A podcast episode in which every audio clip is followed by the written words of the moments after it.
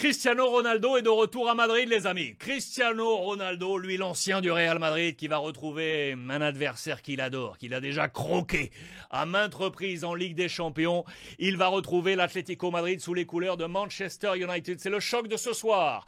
Huitième de finale aller de l'UEFA Champions League entre l'Atlético et Manchester United. On va découvrir ensemble la presse. Voici la presse espagnole avec bien évidemment le jeu de mots sur le théâtre des rêves habituellement euh, Old Trafford. On nous dit à la une de Marca que pour rêver, pour les rêves, eh bien destination le Metropolitano, l'antre de l'Atlético Madrid, avec ce même choix d'incarnation, avec Joao Félix qui semble être en forme en ce moment du côté de l'Atlético Madrid face bien logiquement à CR7 Cristiano Ronaldo. Pelea de gallos, c'est un combat de coq euh, à la une de As entre les deux hommes. Vous le voyez. Ce qui est sûr, c'est que ce sont deux clubs qui sont en plein doute, les amis. Parce que l'Atlético, vous le savez depuis un petit moment, le champion en titre, est en train de craquer.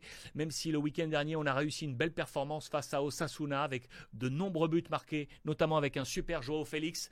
Simeone s'interroge, il y a plein de choses, il reçoit de nombreuses critiques. L'Atlético n'est plus la forteresse habituelle avec le gros au black euh, dans les buts.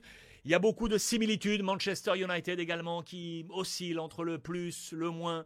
Rangnick, le coach intérim, qui n'arrive pas à trouver la bonne formule. Vous allez voir que dans la presse, qu'elle soit britannique ou espagnole, on est sur le même son de cloche. Deux équipes qui se trouvent plus ou moins dans la même situation d'incertitude. Ce qui est sûr, parce qu'il y a au moins une certitude, c'est que Cristiano Ronaldo va vouloir casser la baraque. Mucha duda, beaucoup de doutes. Una certeza, Cristiano. Une certitude, c'est que Cristiano est bien la bête noire de l'Atlético Madrid. Sous les couleurs du, du Real Madrid, il avait cassé la baraque, bien évidemment, en Ligue des Champions face à, à l'Atlético. Un ogre est arrivé. Un ogro viene a. Un ogre vient te voir. Vous le voyez avec son numéro 7. L'Atlético qui va essayer, pour vous lire les sous-titres, de noquear à pesadilla en Champions. Il va essayer de bloquer, de mettre KO celui qui habituellement est sa bête noire, bien évidemment Cristiano Ronaldo. Écoutez bien, le Portugais a participé à cinq éliminations des hommes del Cholo Simeone. Cinq éliminations, il y avait Cristiano Ronaldo. Il va être là pour planer sur le Wanda Metropolitano et faire peur aux hommes del Cholo. L'obligation, la priorité, c'est de le freiner. Voilà ce qu'on nous dit dans les colonnes de Marca, vous le voyez. Les vies parallèles, à droite, c'est ce que je vous, je vous disais, il y a des similitudes. On a fait des bons recrutements avec Cristiano qui est arrivé, le CR7 du côté de Manchester United, le retour d'Antoine Antoine Griezmann, qu'on attend de pied ferme avec des blessures et autres.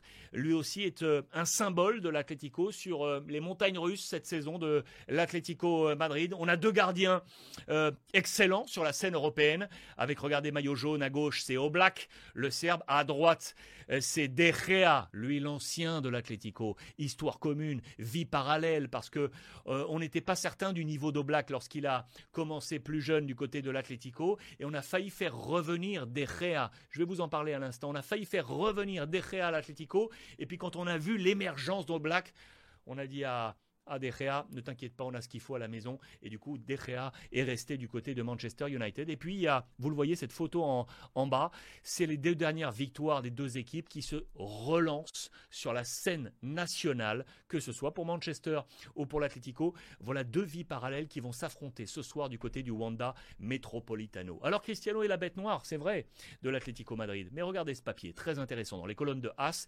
Cristiano se apagó con la llegada de 2022. Ça veut dire Ça veut dire que sur l'année civile, eh bien Cristiano Ronaldo ne marque plus un seul but marqué pour lui. Vous vous souvenez des propos de Rangnick, le coach intérimaire, qui l'a un poil euh, tensé ces dernières semaines et qui l'a dit dans la presse ouvertement, publiquement, Cristiano doit marquer, il doit marquer davantage. En tout cas, ce qui est sûr, c'est que, vous le voyez, l'Atlético est, l'une de ses victimes préférées. L'Atlético, le Portugais, euh, a marqué 25 buts en 35 matchs victimes. L'Atlético, le Portugais, a marqué 25 buts en 35 matchs euh, face à l'Atlético Madrid. Très attendu CR7 du côté de la capitale espagnole. Des infos en vrac. Regardez, on va, il y a plusieurs choses.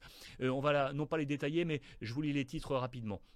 édito de Axel Torres dans les colonnes de As. Rangnick n'a pas encore réussi à implanter sa méthode de pression. C'est un coach qui adore effectivement les pressions très hautes pour aller chercher. Il n'a pas encore réussi à appliquer cette pression du côté de Manchester United, ce qui explique notamment peut-être l'oscillation, les montagnes russes de United cette euh, saison.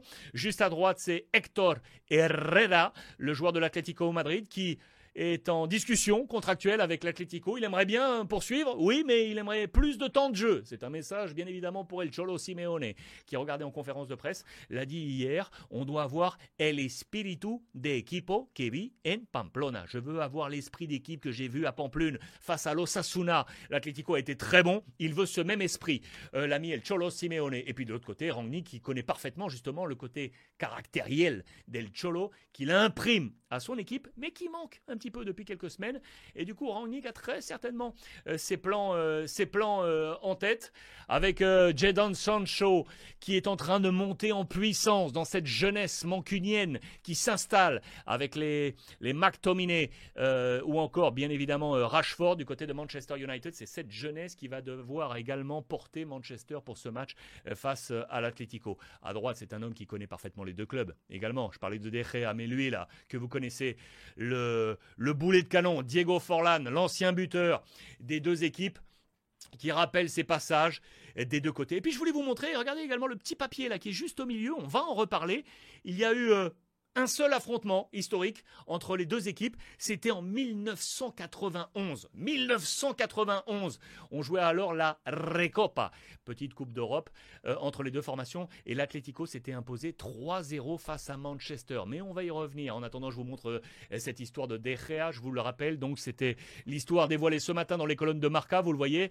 Euh, L'Atlético a réfléchi à faire revenir De qui était parti à Manchester United, l'international espagnol, et puis l'émergence positive de Oblak a fait que l'Atlético a finalement euh, choisi de laisser De Gea euh, poursuivre sa carrière à, Manchester United et garder Oblak qui est un, véritable coffre-fort, même si cette saison c'est un peu moins fort, mais c'est un coffre-fort. Regardez, je vous montre ça d'ailleurs pour le souvenir. Regardez comme il était jeune, euh, l'ami De Gea lorsqu'il était sous les couleurs de l'Atlético Madrid. L'Atlético vainqueur notamment de justement cette Coupe d'Europe, l'UL en 2010. C'était une finale face à Fulham, d'autres Anglais, et en demi-finale, ils avaient battu, là aussi des Anglais, ils avaient battu Liverpool le 29 avril 2010. Je vous ai remis en tête justement la composition d'équipe de l'Atlético Madrid de ces demi-finales pour vous montrer justement que Forlan était là, à côté du Kun.